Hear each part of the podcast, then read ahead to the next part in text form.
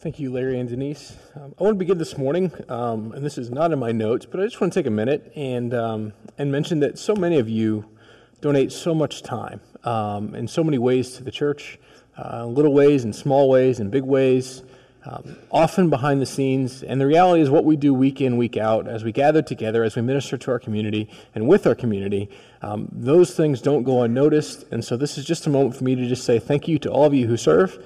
And um, if you don't serve, we'd love to get you plugged in, um, but it's a great way for us to, to minister together. And so just want to say thank you this morning to all of you. Um, some of you would be appalled if I called you by name, so I won't, but I'll just say thank you. Um, and so this week, I've, I've been thinking about. It's ironic what I've been thinking about as we look outside this morning. I've been thinking about barbecues. Sounds really nice, right? Um, I was thinking about how, how growing up, so many of our family gatherings were around a grill in a backyard, and as we got older, we, we played cornhole. Some of you call it bags. I don't know what that is. That isn't the game. Um, it's called cornhole. It's the thing with the two boards where you throw the bags full of corn, hence cornhole. Anyway, um, we, we gathered around those kind of things with family and friends. And then I remember a summer in college where I spent the summer in Tennessee working at a ranch for uh, um, underprivileged and abused children. And, and every Saturday we had the day off, and so we played sand volleyball all day long, and they would often grill out in the evening. And, and we would just sit around that fire for well, for hours, and then we'd stay up way too late and get up for church the next morning. And we were at a, a luau, which is kind of like a, a fancy barbecue. Um, and I remember watching the sunset over the ocean and thinking to myself, this is probably a really good thing. And and it just keeps going on. I remember kids' birthdays, and nearly every one of my kids' birthdays, because of when they fall, we have family and friends over for a cookout. And there's lots of conversation, and there's lots of things going on. I begin thinking to myself, are these kind of like moments of heaven? And, and I could talk about nights we've spent here since we've lived here, sitting on the beach watching the sunset at Pere Marquette. I could talk about, if I'm really honest, I know you, many of you are from Michigan, and so this is appalling to you for me to say out loud, but I still love the ocean more than anything else. Um, I didn't grow up near the ocean, but man, whenever I have the opportunity to go to some place with an ocean, I love the smell of salt water. I love the smell as when you move closer to the water, that just smell kind of permeates everywhere you are, and you walk outside and you can't miss it. Oh, about every two or three years, if I don't find a way to get back to an ocean, I really go through withdrawals and I start smelling it at night, dreaming about it, because I do think these are moments, glimpses of heaven. I really do. There's something in this resurrection of Jesus that changes the way we understand the world. It changes the way we do everything. In fact, I think those, what makes those moments so full of greatness is that we share them with other people. See, heaven's one of those interesting things. I, I, was this week thinking about it, and, and often a lot of what we believe, we believe from popular culture. Really, it's not biblically based. It's popular culture or shallow Christianity. That's usually where we find our understanding of what heaven might be or books where people will say they went to heaven and then recant their stories later. I mean, there's all kinds of moments where we say things about we've been to heaven or we think this or that. In fact, we say things like, well, you know, our loved one is an angel in heaven, and, and no, they're not. Sorry. Um, they're people. They never quit being people. The reality for us is we believe in a God who redeems us. And, and in fact, one of the things I'm going to say this morning is a little bit going to wreck you some, but, but bear with me. In fact, I don't believe any of our loved ones, myself included, are in heaven.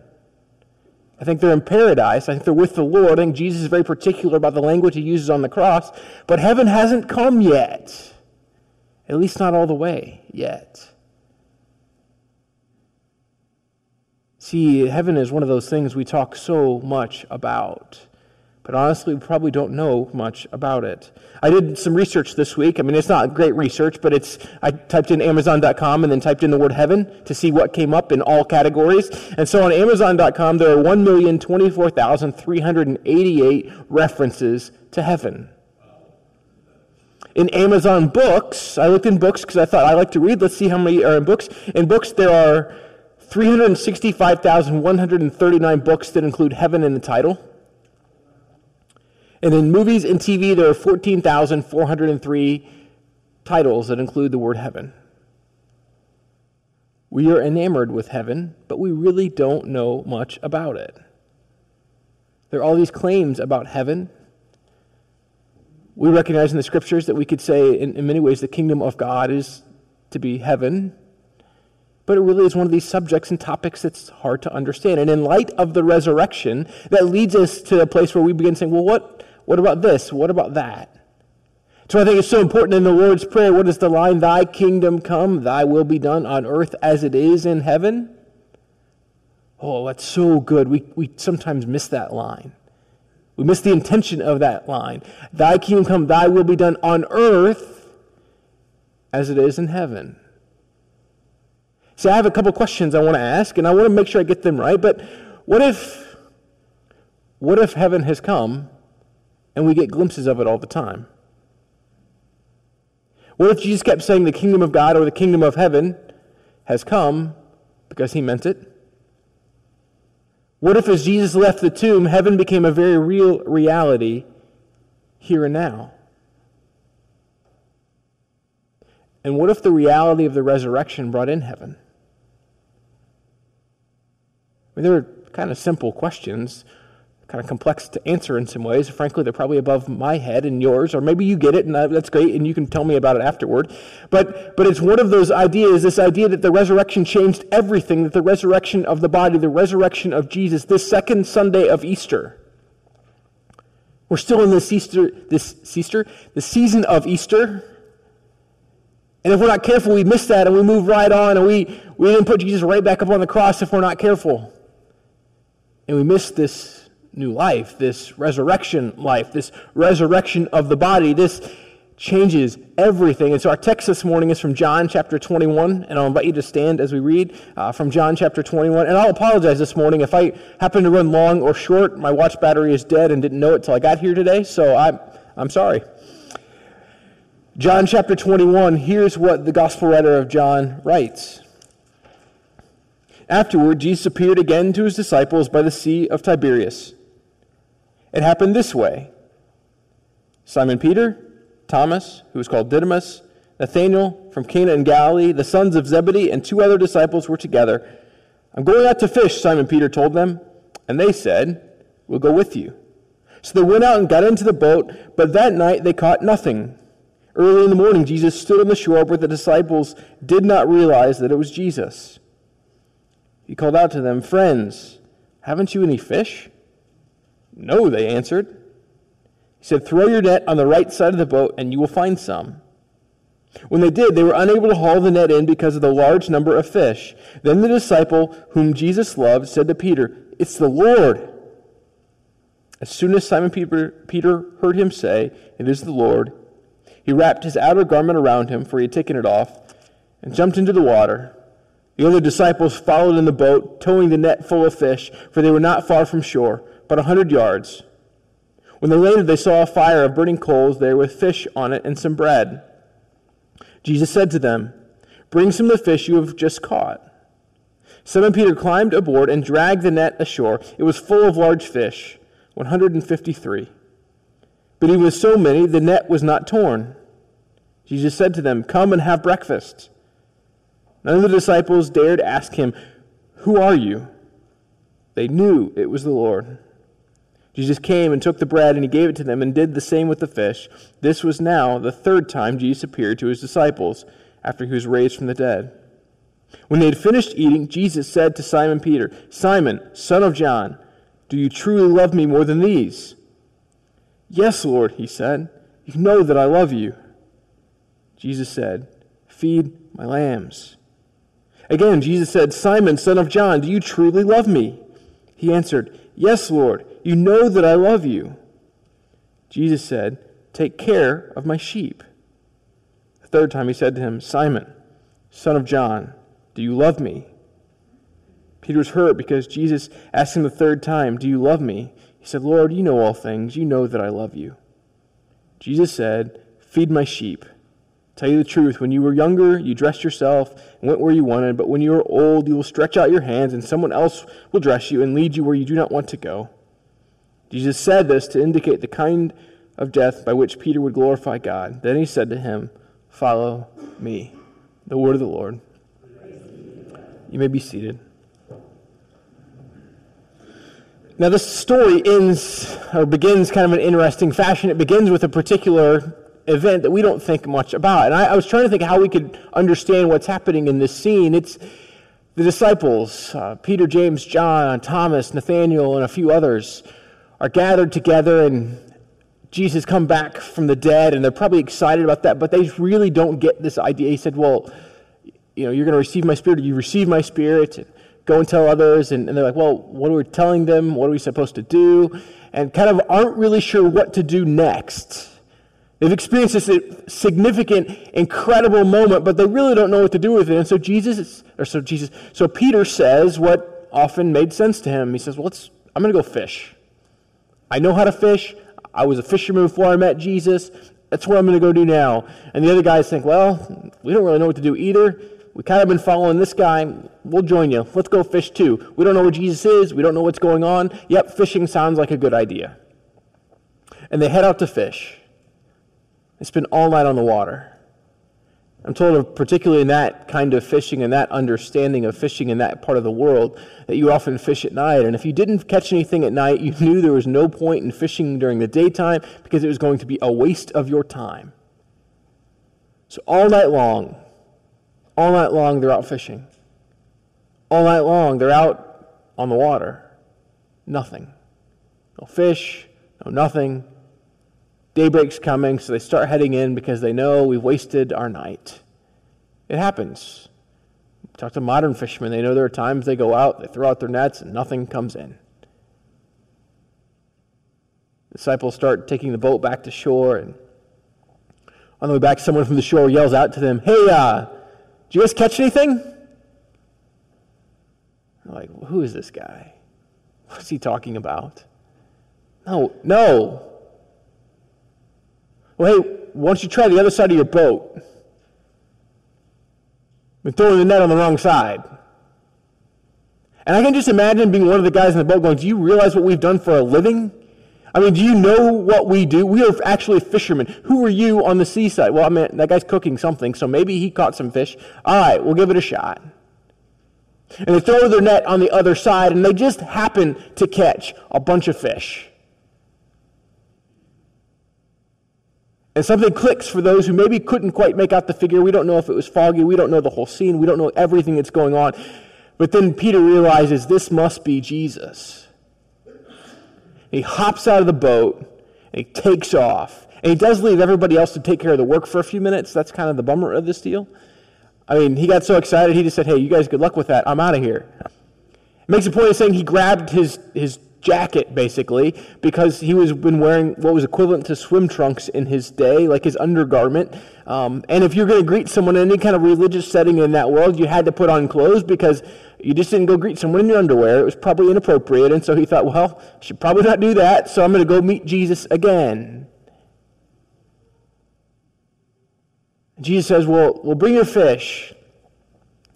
I'm making breakfast. Come eat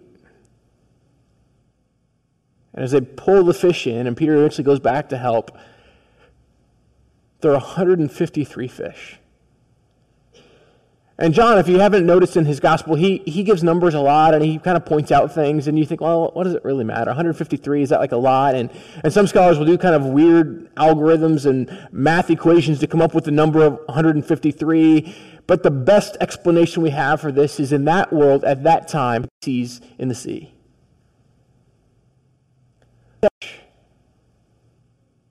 was in this idea that every fish there was. And every kind of fish that was in the sea came out, and every kind of fish that was there, they brought in. And the net didn't break. See, later, John, what he wants us to understand in the middle of this is that this is much how the church is supposed to be. In the church, there is room for every kind of person in fact, there's so much room for every kind of person that even when it seems like it's too large that they can't all fit together, that there's always enough room that the net won't break, that the church will always hold them all. Two other significant things were one, Jesus used them to fish. But at the same time, he didn't need their fish, he already had his own. See, I think if we're not careful, we, we forget that Jesus, somehow, some reason, I haven't quite figured it out all the way yet, why he uses you and I and doesn't just do it himself, because he can obviously get fish himself, but he chooses to you, uh, use you and I to be fishers in the midst of this. Fishers that begin to tell people, hey, listen, if you'll encounter the Jesus that we have encountered, he will radically change your life. He'll bring you into this resurrected life, this new life, this redeemed life.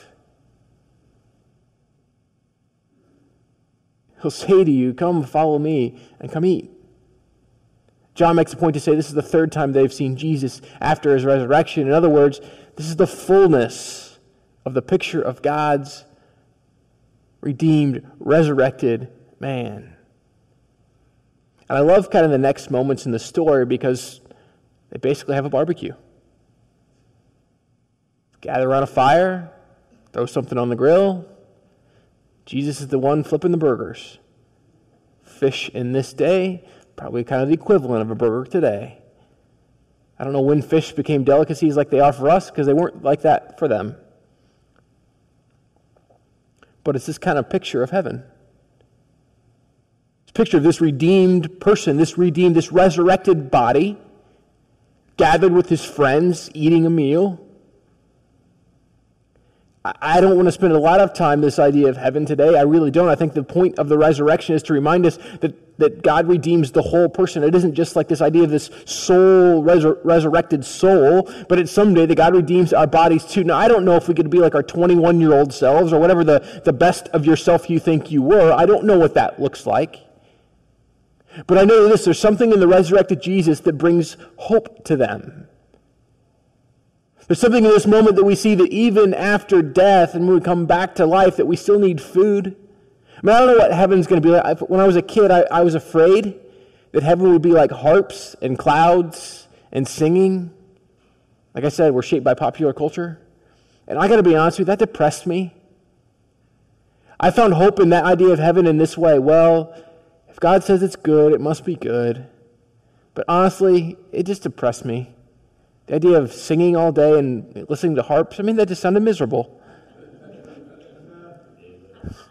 Now, I don't know if there'll be golf or college basketball. I kind of hope there'll be nice fairways. I don't know. But I do believe there'll be food and conversation and glimpses of the heaven we experienced in this life.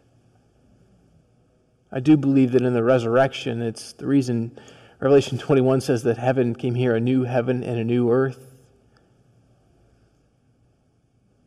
It's the redemption of all things, the resurrected bodies. It's this idea that God wants redeemed redeem that in Him is new life in new, different ways. See, the resurrection is important because it doesn't mean God screwed up. Up, got to replace all these bodies, redo this all. No, no, no. I'll, I'll make these ones right. That's why how we live matters. What we do matters. This idea of redeeming our bodies, this redemption story is all throughout the scriptures, especially in the New Testament, especially in this story with Jesus, especially in his conversation with Peter. In his conversation with Peter, Peter and he are sitting there, and Jesus says, Hey, Peter, do you love me? Yeah, you know I love you. No, no, Peter, feed my sheep. Peter, do you love me? Jesus, you, you know I love me. I love you. Take care of my sheep. Peter, do you love me? Jesus, I'm a little insulted now. You know I love you. I'm sorry. I love you. Peter, feed my lambs. See, it's a significant moment. It's a significant moment for Peter because so often we all know that we have done things. We have done things in which we've said we love Jesus and then our life hasn't reflected it. We all know that Peter did that. Three times he disowned Jesus on the night he died, three times he disowned him. Jesus reminds him, hey, by the way, the baggage you carry, the junk you have done, what you have done, I, I forgive you. And also, I love the invitation to Peter. It's not just to watch the sheep, I mean, that's good, but it's to feed the sheep. It takes action. So that you would follow him and find new life. If you love Jesus, it requires action in our life. I love the way um, N.T. Wright in his commentary on this passage says it this way. Here's a secret of all Christian ministry yours and mine, lay and ordained, full time or part time. It's the secret of everything from being a, quiet, back row member of a prayer group to being a platform speaker at huge rallies and conferences if you're going to do any single solitary thing as a follower and servant of Jesus, this is what it's built on. Somewhere, deep down inside, there's a love for Jesus. And though goodness knows you've let him down enough times, he wants to find that love, to give you a chance to express it, to heal the hurts and failures of the past, and to give you new work to do.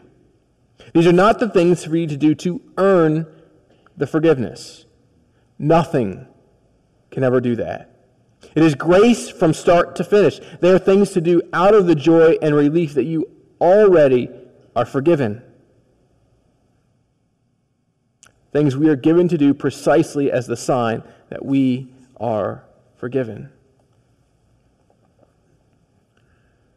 We act not to earn grace, but as a response of God's grace to us. Our lives are a response to His grace and all that we've said and done. And some of us probably need more grace than others. We probably do. It's probably true. But we don't want to ever underestimate the depth of God's grace. And it's why I want to share this story from John Ortberg that I've shared before, but it really, really is good. Some years ago, we traded in my old Volkswagen Super Beetle for our first piece of new furniture, a mauve sofa. It was roughly the shade of Pepto Bismol, but because it represented to us a substantial investment, we thought mauve sounded better. The man at the furniture store warned us not to get it when he found out we had small children. You don't want a mauve sofa, he advised. Get something the color of dirt. But we had the naive optimism of young parenthood. We know how to handle our children, we said. Give us the mauve sofa. From that moment on, we all knew clearly the number one rule in the house don't sit on the mauve sofa. Don't touch the mauve sofa. Don't play on or around the mauve sofa. Remember the forbidden tree in the Garden of Eden? On every other chair in this house you may freely sit, but upon the sofa, the mauve sofa, you may not sit, for in the day you sit thereupon, you shall surely die. then came the fall. One day, there appeared on the mauve sofa a stain, a red stain, a red jelly stain.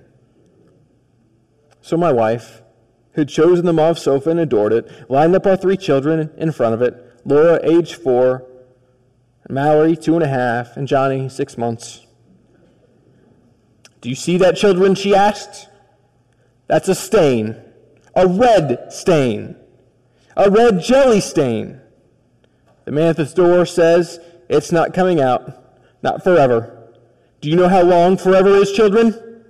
That's how long we're going to stand here until one of you tells me who put the stain on the mauve sofa. Mallory was the first to break. With trembling lips and tear filled eyes, she said, Laura did it. Laura passionately denied it. Then there was silence. For the longest time, no one said a word. I knew the children wouldn't, for they'd never seen their mother so upset. I knew they wouldn't because they knew that if they did, they would spend eternity in the timeout chair. I knew they wouldn't because I was the one who put the red jelly stain on the mauve sofa, and I knew I wasn't saying anything. I figured I would find a safe place to confess, such as in a book I was going to write. Maybe. The truth is, of course, that we've all stained the sofa. Some of the stains are small and barely noticeable, but some of them bleed through the entire fabric of our lives. See, I don't know if the story of Peter is your story, but it's probably been mine far too often. A story in which we have done something that's permeated into our life, but there's something about the grace of God. Something about the grace of God in this exchange between he and Peter, where he comes and he says, Peter, do you love me? You know that I do, Lord. Feed my sheep. Peter, do you love me? You know that I do, Lord. Then take care of them. In other words, we can never uh, underestimate the depth of God's grace and his love for us. That comes to us and takes those red jelly stains that seem as if they cannot be erased. He says, Don't you get what the resurrection did? Don't you get that once you've encountered the resurrected Jesus, that you can't go back again, that you can't go back to this way of life, and which you keep creating the same stain again and again, and that same stain in your life, don't you understand my grace? I don't want that stain to be there any longer. And though hopefully none of you buy a mauve sofa, especially one the color of Pepto Bismol, but hopefully each of us will choose to come to know Jesus in such a way that we'll accept His grace, that He takes those stains, the baggage in life, those moments where we know we've let Him down, and He takes all those moments and He cleans them. Even though the man at the furniture store say, I don't know what you do about that, or your neighbor or your friend, or maybe even that person next to you has said, I don't know what we do with God's grace in that way. But we choose to say, I believe in a resurrected Lord. That we encounter him, that heaven comes here. And once we've encountered that heaven, then we live our life doing our best and in every way we live to create moments of heaven all around us. because we recognize that in the resurrection, heaven came here. Now we know it's not in its fullness yet, and that day will come. In just a moment, we're going to take communion, which really is symbolic of us, of this idea that God comes and gives us His grace. God comes and He says to us, I know who you have been and what you have done, and in spite of you, I love you enough that in my son's death, but ultimately, more importantly, in His resurrection, I want to give you new life. And so, as we take these elements for us today, they are grace through and through. Grace not that we can earn, but grace that is unmerited, grace that, we can accept and receive. Grace that, just like Peter, we say, ah, Lord, you know that I love you. I want to respond in the rest of my life as an overflow of that love, a response to your grace. I've invited some to come help with communion and invite them to come now. And we're going to sing um, How Deep the Father's Love as they come to help with communion. As a reminder for us that really the resurrection is about the depth of the grace of God and his love for us. Father, we thank you this morning for the way you continue to be with us, for the way you have gone about redeeming and helping and changing and transforming us. We know this morning as we prepare to take these elements that they really are symbolic of your love and your grace for our lives. And so we pray, Father, that you would help us to receive them well. That we know it's not because of what we have done, but because of what you have done and who you are.